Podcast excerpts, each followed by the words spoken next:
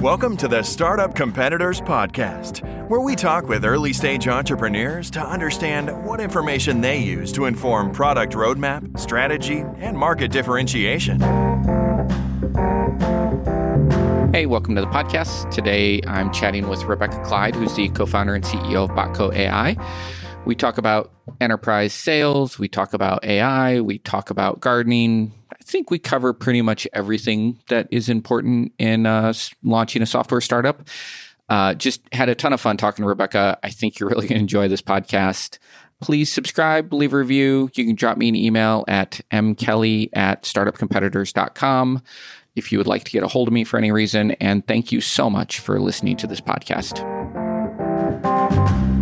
This episode is brought to you by Full Stack PEO. Most founders start companies because they figured out a better way to solve a problem or serve a need, not because they love tracking payroll, filling out compliance forms, and explaining employee benefits packages. And yet, all that stuff still has to be done. That's why there's Full Stack PEO. Full Stack PEO specializes in turnkey HR for emerging companies, not just those core services, but advice and expertise that help founders maximize employee potential Curious? Find out more at fullstackpeo.com.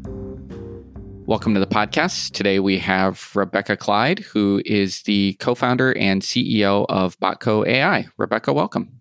Hi, Mike. Thanks for having me this morning. It's good to be here, and hello to everyone listening to the podcast today. Why don't we start things off with a quick pitch for Botco AI?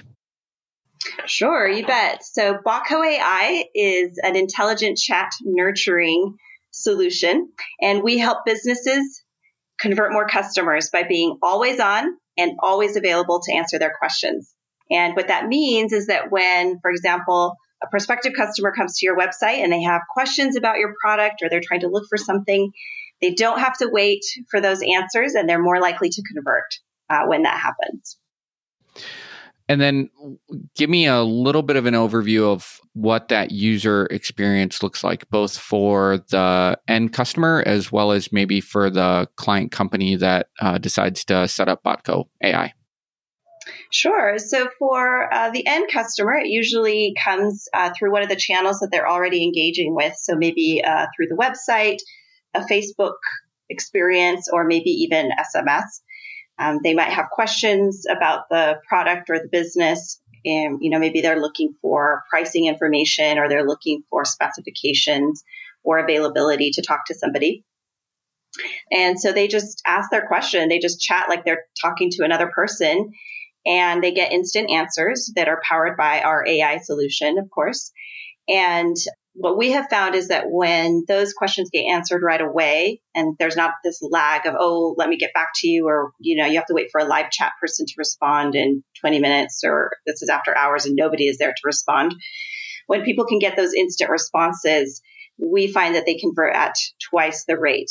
Um, and we we know this now because we've been able to run some a-b tests uh, comparing you know what happens when the, the ai chat is there and what happens when it's not for our customers, the, the businesses that buy our product and subscribe to Botco AI, it looks like uh, you know subscribing to an enterprise SaaS you know cloud based product, right? They they sign up, they get access to our authoring tools and our fast knowledge acquisition engine, where they can train the AI on their content. They can also customize conversations based on templates that we've given them so they can provide like welcome templates or lead capture templates, you know, all of these typical things that people want to do, FAQ templates, things like that. So they can very quickly configure these conversations, train the AI, and have it up and running in a matter of days. We recently just launched one company that literally had never even used our product before the month of April, and they were live running this and handling thousands of conversations for them by the beginning of May. That's how quickly they can get up and running with our product. That's awesome. That that's maybe a good jumping point to the next question. Talk a little bit about current status of the business. That can be any kind of A80 metric you want to share, size of the team, number of conversations, revenue, funding, anything that would help a listener understand where you guys are on the journey. Great. So we started our journey a few years ago already, and it was, you know, we spent the first, I would say, six to seven months really validating our idea. And uh, after we had, you know, hundreds of customers with prospective, hundreds of interviews, sorry, hundreds of interviews with prospective customers, we were able to really shape what that product looked like and started creating prototypes of the product. Well, our first customer that came on board was uh, Best Western Hotels and Resorts, which is a you know very large brand, 4,500 hotels around the world, and that, that they really allowed first, that that's your first, first customer, right? Yeah, yeah, right out of the not, gate. Yeah. Okay. wow. Congrats. Yeah, which was awesome because we had a large paying customer uh, immediately, and uh, we were able to productize our solution around real scenarios, real conversations, real customer data, which of course allowed us to build a much better product because of that. Right? We weren't building it in in a vacuum. and I, I gotta imagine I'm I'm totally gonna sidetrack you down a little rabbit hole, but you know, one of the things that I think of in, in building an AI solution is that you know one of the most necessary ingredient ingredients there is data right like you have to have enough data to actually be able to to figure out how to respond and learn and do all that A B testing and things like that. So, was that part of the strategy in landing somebody that big out of the gate, or was it you just got you know opportunistic and they were there and you were able to close them and and it just turned out to be a great a great thing? Well, I knew that I, I was building a product for large companies, and let me tell you why. First, because of your correct point that we need a lot of data to be able to do this well, and it's hard if you don't. And second, because that's the world I grew up in, right? I, I came out of college, I went to work at Intel, so I was at a big Fortune 500 company. Then I started a digital marketing automation agency that serviced Fortune 500 type companies. So my entire world was all my network and contacts were already in these large company relationships. Um, if you had told me, hey, Rebecca, go build a product for SMB or for consumer, I would just look at you like, I don't know what to do. I don't know how to sell to that business, uh, that, that sector, but I do know how to sell to enterprise. And so it just was natural that that's where, you know, my Rolodex is there. And so that's where my contacts uh, would be. That, that was our first customer. And, you know, they were amazing in terms of meeting with us very regularly, helping us, you know, shape from a business what the requirements needed to be and uh, get us, you know, essentially live through through them. Uh, then our second customer that came on shortly after was this other large brand. It's a billion dollar company, Massage Envy Franchising. So they have 1,100 locations. They're the largest uh, massage clinic franchise in the country. And they needed us for something similar, right? We, we're getting a lot of traffic to our website or we're running lots of ads and we need to be able to convert those, uh, that traffic, you know, those customers more successfully. And so by being able to answer questions about, hey, do you have a female therapist? What's the closest location to me? What kind of ingredients are you using? All of those things, they found that they could close and convert more appointments um, and also sell more memberships. So those were some of our first early customers, and I, I, still hold like a very dear place in my heart for them because they they kind of went out on a limb to work with such an early stage startup. Um, so I'm going to give them lots of props for that. they have very innovative and forward looking leadership uh, within those organizations.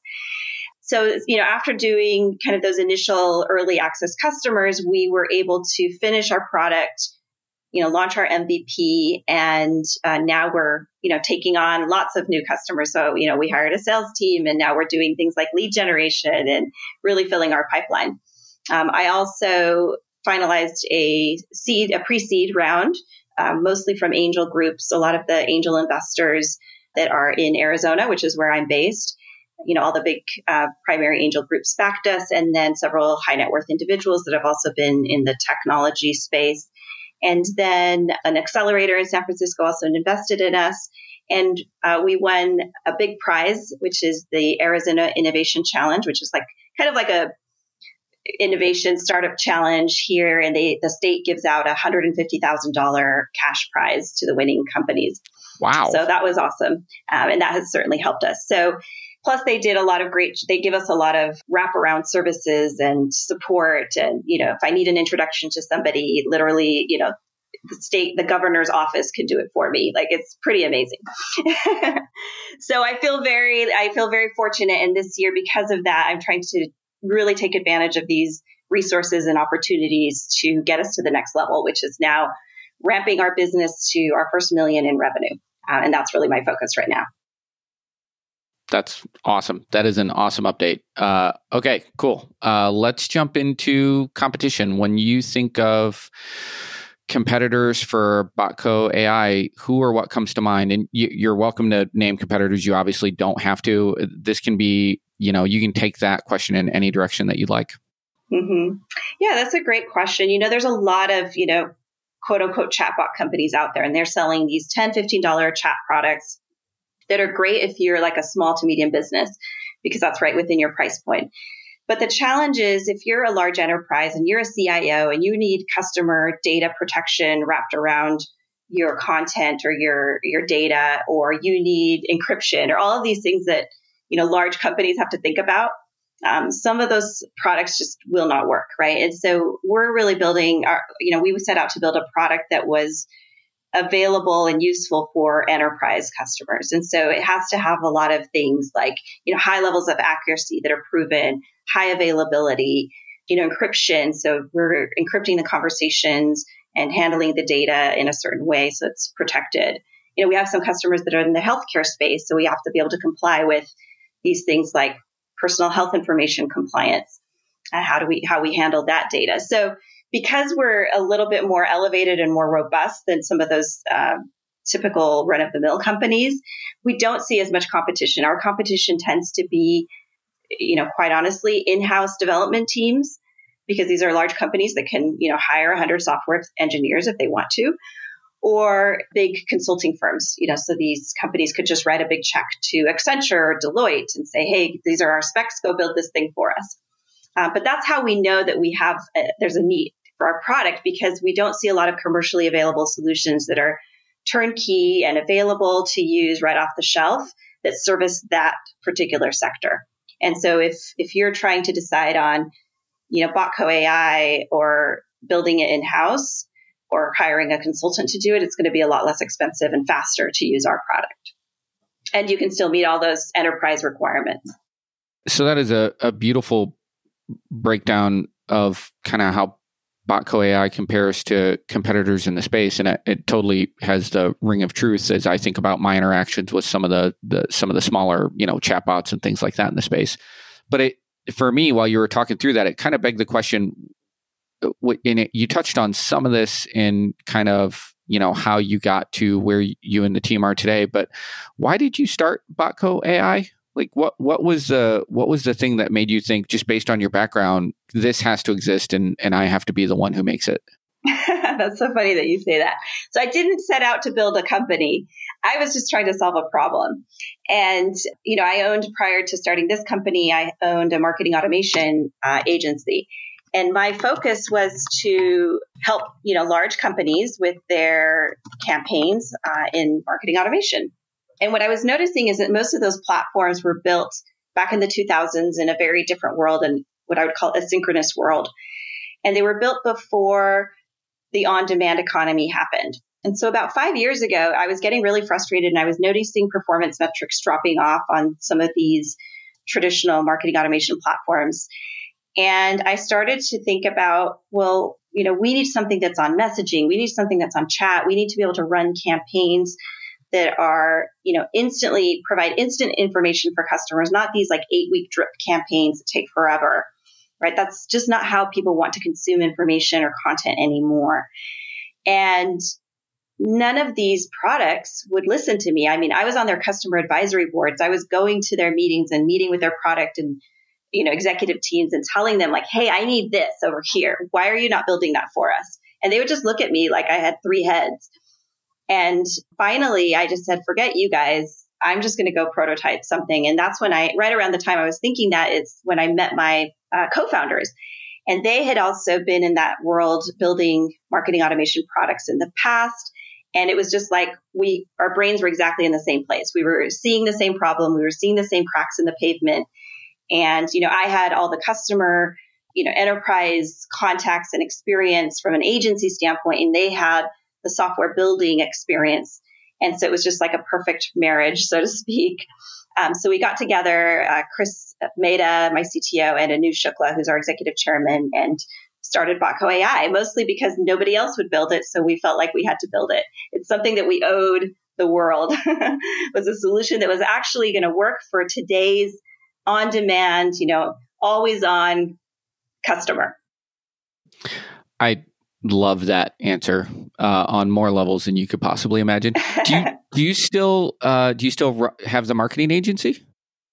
Yes, I still own it. I'm not in, involved in it on a day to day. I'm more like a board member. You know, I go to the quarterly finance updates, and that's pretty much it. Got it. But but that agency can now look at clients and prospects with a straight face and say, look, if the solutions to your problem don't exist in the market, we'll just go spin up a company and solve it for you. Exactly. Yeah, and and um, that's what happened. And the great thing is also they're they're bringing our product into their clients, which is you know the whole reason why this even came about. right. I love it. Okay, so let's go kind of back to then um, positioning against the the competition. So when you go in and talk to a big enterprise client, uh, is there anybody else kind of at your level uh, from an enterprise need perspective? And and it's genuine curiosity. Like like are they encountering two or three options at your size and scale, or is it really no? You're you're like the only one out there with enterprise grade security and uh, you know HIPAA compliance and things like that. Oh, I mean, for sure there are. Uh, Watson is probably the one that comes to mind the most uh, because IBM, you know, is safe and everybody trusts IBM, so nobody will. But you know, Watson is hard to implement. In fact, a lot of companies look at Watson and trying to implement that product within their company, and they they end up having to hire consultants to implement Watson. So, or they have to have big teams that can use the product. So it's not the most user friendly product. It's not something that a marketing organization can just you know quickly ramp up. You know, that story I told you about being able to go live in a matter of weeks just would be unheard of. Um, you know, Watson has been around a while. And so some of the frameworks that they're using are, I wouldn't, we are probably a little bit outdated. You know, we have the advantage of not having the legacy that they probably have.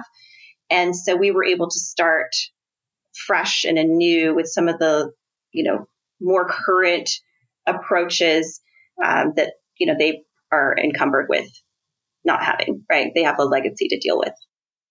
Yeah, I can I can totally appreciate that. So then when you're and this is so you know one of your channel strategies is obviously the digital marketing agency and I'm at one would assume other agencies as well. Is that is that true? Yeah, yeah, you know, we certainly get a lot of uh, phone calls from agencies that are trying to add this to their repertoire of services. And so they want to get educated on it and they want to find a product that's easy to use. Um, but really, we're just hearing directly from customers uh, mostly. And we can certainly work with brands directly. And, you know, I think at some point we will probably create a more formal channel program. It's just we're a little bit early. We haven't built that yet.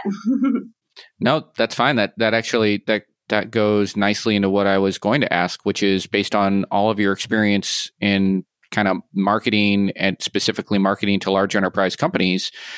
I'm curious how you're marketing Botco AI. Like, what are you doing right now today from a strategy perspective to get it to get in front of your prospects? Because we're creating a new category, it requires a lot of education. And so I have really focused on speaking engagements, things like you know, coming to your podcast, formats where I can give a little bit more background and explain, you know, what are the larger macroeconomic factors that are forcing this type of product to be needed. And often, in fact, uh, you know, that Massage Envy customer that I told you about, that's how I I got them was, you know, I was speaking at a conference about the topic of AI and intelligent chat nurturing. And they approached me at the end of the conference and asked to speak and meet. And that became you know, a, a customer. That's probably the main thing I do. Of course, we're also starting to do some more traditional outreach like on LinkedIn and, you know, I post a lot of content and we have a, a rich blog that we're trying to really build out with educational, helpful information and we give all that content away. It's like we even have their step by step. Like if your company is interested in implementing a chat solution, here are all the things you need to think about. Here's a checklist. Here are pitfalls to avoid. You know, whether they use our product or something else, that content is there for them to use. And our goal is to be as helpful as possible because we want to raise this entire, you know, water line right up. Uh, because I believe we can float all boats, right? so you said a really great turn of phrase when you started that answer about just talking about the macroeconomic conditions that lead to this type of solution. Did I get that right? Yes. so, what are some of those uh, macroeconomic conditions and uh, that are kind of driving it today? And then, uh, what I'm more interested in are what do you see from a trends and kind of future looking perspective? What are some of the things that are coming that will even make this a better place to be in the future? Sure. I mean, right now, the big one that's in front of all of us is this COVID 19 shutdown, right? So, what this forced was digital transformation had to become a must within businesses. So, some businesses were already starting to do this, some were dabbling with it, some were thinking about it. But what COVID 19 and this shutdown did was force us all to move into that digital space with much more intentionality and thought. So if you look at, you know, every single school district in the country had to go online overnight, pretty much, right? Every single healthcare company had to figure out how to develop a telehealth solution. And trust me, they've been looking at telehealth for 10 years. It's not a new thing, but why had some of them delayed it? Right now they have to do it. And so that transformation, what we have found has created a ton of demand for our type of solution. And so what I often do is help customers really think about, okay, where are all the digital touch points and how are you creating friction across those digital touch points because you're you're making people take steps in different places to buy your product. You're making it too hard. They coming to your website, but they have a question, so they have to pick up the phone. Like, what is that? That's a terrible experience, right? No, if you paid for an ad and you brought them to your website, just answer their questions on your website, right? Don't make them go somewhere else to do that because you're you're losing more than half of them in that step, that friction that you're creating. And so, and I don't just do it for for my product, but I, I force them to kind of think about it across their entire, you know, customer journey. Is where are you creating those gaps in their experience and how can we help you bridge those, whether it's with our product. And then, of course, since I have a lot of marketing background, I can give them other ideas of things that they can do beyond just my solution. But that's probably the biggest one that we're, we're facing right this moment is it's just accelerated the urgency for digital transformation and rethinking that uh, customer journey. Now, what do I see off in the future? You know, I see a world where, you know, when I look at my kids, I have teenagers they are so much more comfortable interacting through chat and messaging and voice assistants. To them, that is natural. I mean, my kids will walk up to a router and try to talk to it because they think that everything should be spoken to, right? it's normal for devices to talk back to you. And that's just the world they live in. And they're already in college. I mean, this Gen Z group is coming out of college soon. They're entering the workforce these are going to be people very soon who have buying power at companies and who have decision making ability. And we have not figured out as brands how to engage with this generation in a way that they want to be engaged with. They don't want to read long emails. They, you tell them to go to a website and research something and they look at you like you're crazy. They're like, no, I just ask, you know, hey, what's the this or that, right? They just ask for what they want. They don't do those other things like researching a website, reading long emails. To them that's like telling them to go get a fax machine off of a fax off of the fax machine right?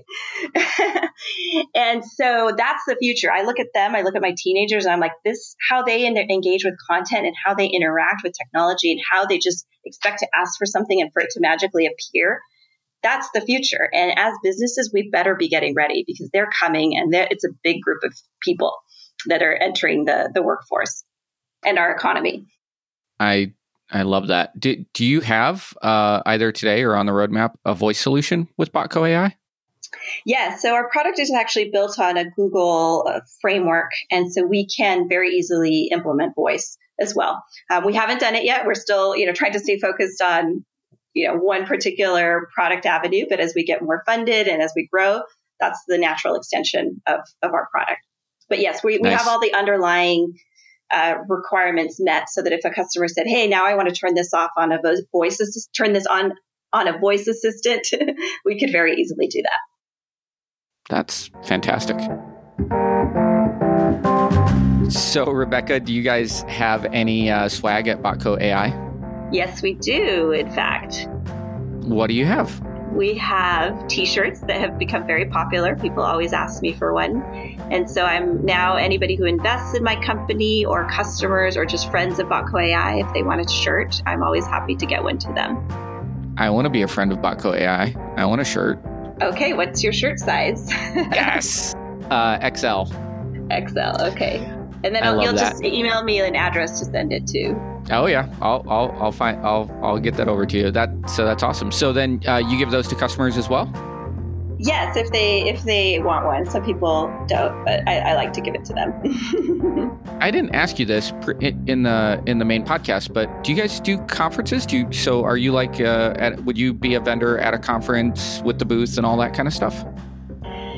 Well, eventually, yes. Right now, I usually go to conferences as a speaker or if I'm running a session. It's how I prefer to do it versus having a booth. But just because they charge you for the booth part, and usually they don't charge me if I go to speak, it's just more budget driven. But, you know, I, I, I finally have some you know more money from investors so i can actually pay for booths now so but you know all that came in right before the COVID thing shut down happened. Right. So now there's no more conferences, right? Yeah, exactly. Yeah. So right when I got the money, so I could go to conferences, there are no more conferences. But you know, when they resume, yes, I'm sure we will be at several of them. so what do you think will be the Botco AI giveaway of choice at the booth at a conference in the future?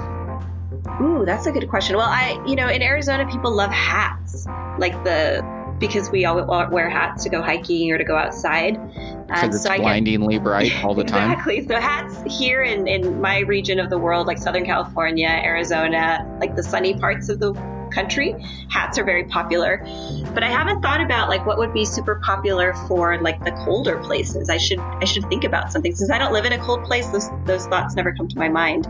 But I'd love suggestions um, if you had any. I will take them. Well, that's awesome because you could talk to the folks at Fuel Merchandise and uh, who's a sponsor of this podcast, fuelmerchandise.com, and they would love to talk to you about uh, what their best conference giveaways are at different regions around the country. That's a very nice lead in. Thank you. Yeah, that's actually great. In fact, right now we're working on uh, reordering a bunch of stuff. So I'll definitely look at their website or talk to somebody there. Awesome. That would be great. Mention startup competitors and get 10% off your first order. I will definitely. Thank you for that. Talk to me if if I uh, if I gave you half a million dollars right now in uh, venture funding, would you? How much of that would you spend on product versus uh, sales and marketing? That's a good question. I mean, I would probably spend sixty percent of it on marketing and forty percent on product and uh, advancement of our IP. Our product is mostly done. Is you know at this point we're working on the bells and whistles and the fun parts of it, as opposed to the core technology.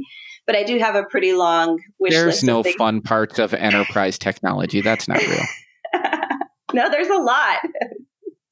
um, yeah, so I have a I have a long list. My roadmap is like five years long because I keep adding to it. Oh, we need to add this, and we need to create that, and would it be awesome if we did this? So I would I would throw some more engineers on it so we can work on our roadmap faster for sure. But you know, so much of it, especially for investors, they want to see investors don't actually like to invest in technology. It sounds like you think that they do, but they actually don't. They want you to have the technology already built and they just want you to invest in growth because what they want is a return on their money. So might you know. be the single best quote of this podcast for the entire year. What you just oh. said right there. Oh. Great. I'm glad to be the purveyor of it. yeah. Yeah. yeah. So at the end, like they, they just want you to grow. So they're like, they want you to put your money into growth. So that's why I, I'm always, I, I'm a marketer by, you know, profession. And so I, I value that. And so, you know, I invest in things that are going to help me get more customers and keep the customers I have and grow the customers I have. That's where I put most of my daily energy. So then that, you know, $300,000 or so that you put into sales and marketing, where do you think you spend that on the sales and marketing side? Oh, lead generation and sales. Mm-hmm. I mean, just the really core raw stuff. You know, I would probably, you know, on the lead gen side, there's certainly some marketing products that I could use that would help us. Um, in fact, you know, one of your previous guests was RevBoss, sounded like a really great one. but mostly it's, yeah, it's like getting, you know, outreach, getting our product in front of as many people as possible. Uh, because you'd be amazed how many people are are thinking about this, but they have no idea where to start. And when we reach out to them, they're like, "Oh my gosh, how did you read my mind? I've been looking for something. I've been thinking about this. I just don't know how to do this." And you just landed in my email or my LinkedIn. Yes, let's meet. That's the type of reception we get. That's awesome. So I just I just need to get in front of more people. yeah. Yeah, that that's fantastic. What what's been the most difficult or maybe maybe difficult's the wrong word. What's been the most surprising or educational component to you in terms of building an AI solution?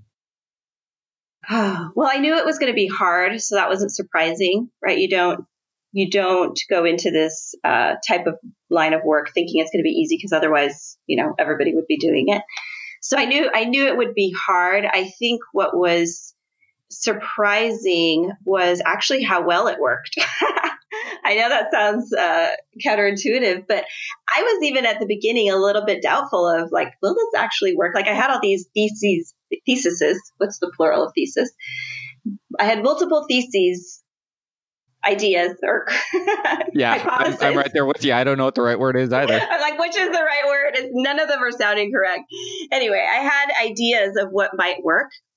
And you know you just think like what if we just did all this work and it doesn't actually do anything? It doesn't move the needle right? There's always like that little feeling down at the pit of your stomach like oh gosh what is this oh i know that feeling gonna pan out. And then last year, it was such a relief. I remember in the summertime, Massage Envy came to us and said, Hey, by the way, we did this A B test and you should know about it. And I was like, Oh no, what, what happened? They're like, So we took half of our ad traffic and sent it to our website without, you know, like a page that didn't have chat on it. And then we sent the other half to a chat, you know, the chat with us experience. And here's the, here are the metrics. And I was like, whoa, this is incredible. You converted twice as many when you sent them to our solution. They're like, yeah, we're going to re- redirect all of our ad traffic to now go to you guys. So you guys need to meet with our ad agency and, you know, coordinate all of this with them. That's awesome. I was like, thank God. because right you know you, you always think it works and you see good things but you never know the full picture is this really going to work and when you just see hard, cold metrics like that, and the customer did it without even telling us, that's when you know, okay, okay, this works. Like it's actually doing what we thought it would do. You know, and so that now I can very confidently tell my customers, like, hey, this is going to work for you. And let me show you how it worked for this other customer. And if, you know, you do it and we can even make it better because we didn't optimize anything for their test. Like it was just running. I mean, if we even did some optimization for you and we really targeted the messaging around the ads, because there had been no coordination between the ads and the chat experience, I would have wanted to do that, obviously. it could be so much better. So that was like our benchmark. And from there, we can just go up. That's fantastic where are you investing your time outside of Botco AI right now? That could be passion projects, hobbies, interests, uh, things that you're trying to learn. Uh, what comes to mind when I ask that question? Sure. Well, I'm spending a lot of time uh, in this accelerator that I'm in. So I'm learning a lot about sales, which is great because my experience in the past was really around business development for services, which is very different and learning how to do sales for a product is a new discipline for me and i've really enjoyed learning that. So that's one thing. I'm kind of taking i'm reading all the sales books and going to all the sales webinars and just trying to get really good at that. Highlight for me well for actually first what's the accelerator? Alchemist accelerator in san francisco. Perfect. And then highlight a couple of those key differences in terms of selling services versus product volume. I mean, it's all about volume when you're on the product side. And so you just have to deal with a much more disciplined approach and a much higher volume of everything, more touch points. You know, you have to really look at your pipeline much more closely and everything just has to move much more quickly, right? So you're, you're dealing with more volume, more velocity, and just more uh, data, right? so the in the agency world, I mean, it would be great if you had two new customer meetings a month, right? That could keep you afloat for a while. Yeah.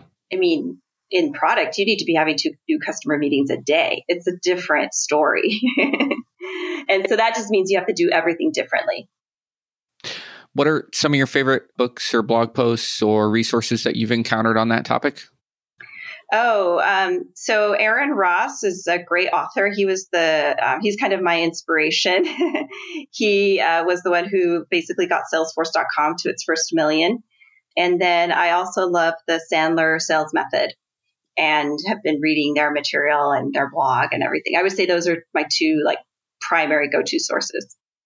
Excellent. Love it. All right. And I completely cut you off while you were talking about other things related to that. You said that was kind of the first thing you were highlighting that that you're excited about.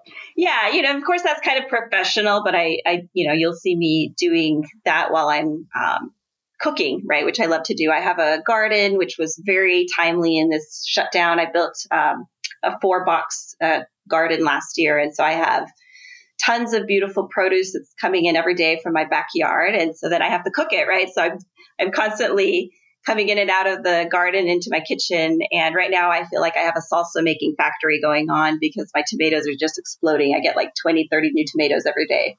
So That's it's, awesome. It's hard to keep up with them. I'm always like, my tomatoes, I have to make gazpacho and salsa and tomato sauce. And yeah, my kitchen is like exploding with tomatoes right now. And then I listen to podcasts while I'm doing that, uh, or books, audiobooks from, you know, Aaron Ross or Sandler training uh, while I'm doing that. Um, I also have been very involved, like I mentioned earlier, in Girls in Tech here in Phoenix. I was the uh, one of the founding um, members here in this uh, Arizona uh, location, and so I spend a lot of time uh, with that community. So our Girls in Tech uh, chapter here, I'm putting on events or now webinars or virtual events for girls and women who are in technology or interested in technology, and that of course is is very rewarding. That's kind of the the giving back part of my life um, that I enjoy doing quite a bit, and I've met some tremendously inspiring people through that effort. So that that really it makes everything worthwhile.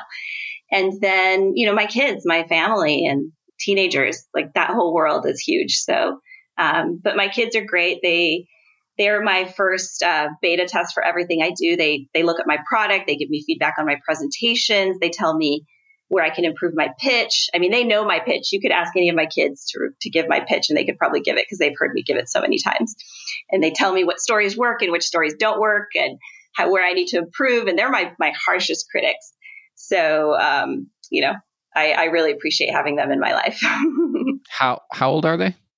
My daughter is 16. She's almost 17 this summer. And then my son is uh, 14 and my little one is 10. My, my youngest daughter is 10. Um, and she's actually she's my speech coach, actually, the ten year old. oh yeah, and she's a tough one too. I'm uh I'm trying to map that on. So I have a nine year old and a four year old, and I cannot see my nine year old being my speech coach. That's that would not work out well for me. So yeah, no, she's so funny. Like uh, I was preparing to give a keynote somewhere at a at a conference, and you know I was giving re- preparing. She's like, no, no, no, you need to pause here more. You said that too fast. That line doesn't work. Throw that out. No, I didn't like that. I mean, she was tough on me, but I have to tell you, everything that she told me was spot on. Like her intuition, I don't know. And the thing about 10 year old girls, especially, there's something about that age where they're so truthful, right? They haven't been like tainted by the world and by all these other things. And they just see yeah. everything so clearly. Like, I want to just stop her in time. Obviously, I can't, but I just think like, wow, everybody should have a 10 year old girl in their life. Like you would just, would all be so much better if we, if we had that 10 year old walking around with us, pointing things out and, and making sure we saw things more clearly. Well, I, I can't, I, I don't think I have a, a ton to add on, on most of those topics, but the one thing I will tell you that we're doing right now in my life uh, that translates nicely to cooking and and the 10 year old is i'm I'm uh, having my nine year old. Uh, we just kicked this off a couple of weeks ago, and he's already made a couple of just unreal meals. He's working through the Four Hour Chef by Tim Ferriss. Oh, that's an awesome one! Yes. And and he's cooking. we we just started with the very first meal, which is osso buco, and then uh, which was magical. Uh, he made advanced. that a, a yeah, yeah he, he made that a couple of weeks ago, and uh, and he's we're basically going recipe by recipe, and he's going to cook everything in the book um, from start to finish. At least that's our big idea. We'll see if that actually happens. But it's uh, it's awesome father son time uh, for for the two of us, and uh, in my mind, is teaching him some real life skills that will pay off down the road. So that if if you love to cook, that would be an awesome way to maybe get some even more quality time with your with your daughter. Oh, I love that idea. Well, and you know, all my kids cook. In fact, it was funny. One day I was on a conference call. I was, you know, on these eight-hour Zoom calls one day of nonstop calls. So I was just, oh yes, in, behind a closed door all day, even though I was home. And you know, I had all these uh, pickles in, or not pickles, sorry, cucumbers that had ripened. And my son, just while I was on my calls, he went out there, he harvested all the cucumbers, made a brine, and pickled them.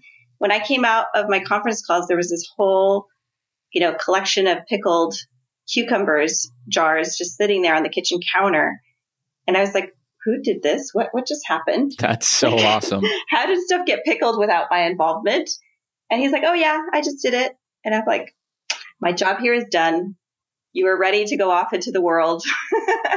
if you can figure out this, I have no concerns. so yeah, I, I agree with you. Teaching your kids to cook and how to work with food and just understanding everything that goes into preparing a meal is one of the most essential life skills. And if you can give him that, like he's ready for anything, honestly, I think. so humor me here for a second. I, I'm a big believer that there's very little compart no matter how hard we try in modern society to compartmentalize our lives i i i'm i'm kind of a big believer that that that's fake mm. so there's a part of me that has to think you know you're you still have an agency even though if you're you're not actively running it you're launching a startup you have a family where you have incredibly self-sufficient kids if they can do stuff like that so there's a, a common theme there of you know you being able to you know train build inspire a team around you to to go get stuff done. Otherwise there's there's absolutely zero chance you could do all those things right? So as you reflect on that what are some of the either principles or things that you're doing with your family and your kids or in your work life that are enabling some of that? What are what are the things that you're doing that allow you to build you know a team and a culture around you that you know creates that sense of self-sufficiency and you know action taking and the ability to go figure things out even when maybe you're not in the room mm-hmm. yeah, that's a good point you're right that is a common thread in my life now that you pointed out. and I think it's because I approach the world as like I'm always trying to work myself out of whatever job I'm in. And I've always done that. So I always see like, okay, I'm doing this job right now, but I should always be training the next person or several people to do my job. And so the way I got out of, you know, having to be involved in the day to day of my agency was doing exactly that. I said, I wrote down every single thing that I do, which was pages and pages long. And I figured out who am I going to teach to do these things? And sometimes it was multiple people, sometimes it was just one person, but I spent two years really, you know, crossing off every single thing on that list so that I could disappear and everything would be handled by somebody else. And I didn't even have to be involved. So that was how I approached. And, and they loved it too because the team saw growth opportunity, right? Because usually when the owner is still around, they're like, well, I'll never be able to do that because they're the here and why would they give me that role or that responsibility? They they take ownership of that. But no, it was all available to them. And in fact, at the beginning, they're like, "You're sure you want us to do this? We're going to be responsible for the finances of your business." I'm like, "Well, yeah, you have to be. Otherwise, how are you going to run it?" right. And so it was great. And it showed, I think, when you give that vote of confidence to people that you see it in them and that they can probably even do it better than I was doing it, and I tell them that I'm like, look, this is just how I did it, but you may have 10 better ideas. And so I want it to get better and it's only going to get better if you take it on. And I think just approaching work that way changes the game, right? People suddenly want to come to work because they know you trust them. They know that their ideas are going to be valued. They know that I'm not trying to uh, protect my turf, right? I have no turf. I want to give away my turf. I want my turf to be their turf, right? That's my philosophy. And so I probably do that at home too. Like, you know, I want my kids to learn if I cook meals, well, they need to learn how to cook meals. If I do laundry, they should know how to do laundry. If the, you know, all of those things they should know how to do. And, and I even see it like with, with work. I've trained them to do some basic things that I do at work. Like, you know, my daughter helps me with my company's social media. You know, I have her post stories or come with me to events so that she can take notes and give me feedback later or take pictures or talk to even customers and get an idea of what they're thinking about the product, right? I incorporate my kids, I see them as apprentices, right? Like they're going to go off and go into the business world. And if I didn't teach them how to do business when I had them at home, like what a what a disgrace, right? That would be such a missed opportunity. This is the best internship that they will have is is being my children, I guess. that is a great way to view it. All right, Rebecca, I strongly feel like I could talk to you for a whole nother hour and enjoy every minute of oh, it. Yeah, we've I, over. we're way over time. I got to let you go. Uh, okay. If people would like to get in touch with you or would like to learn more about Botco AI, what is the best way for them to do that?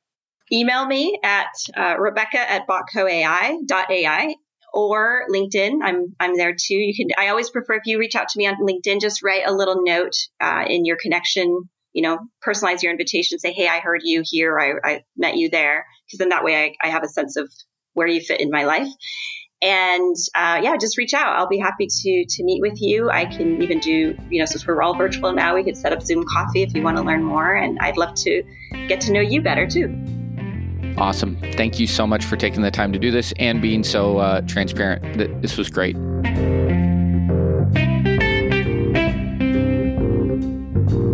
You're thinking of launching a SaaS product, startup competitors can provide data on your closest competitors, survey potential users, or provide other product validation services. Learn more at startupcompetitors.com.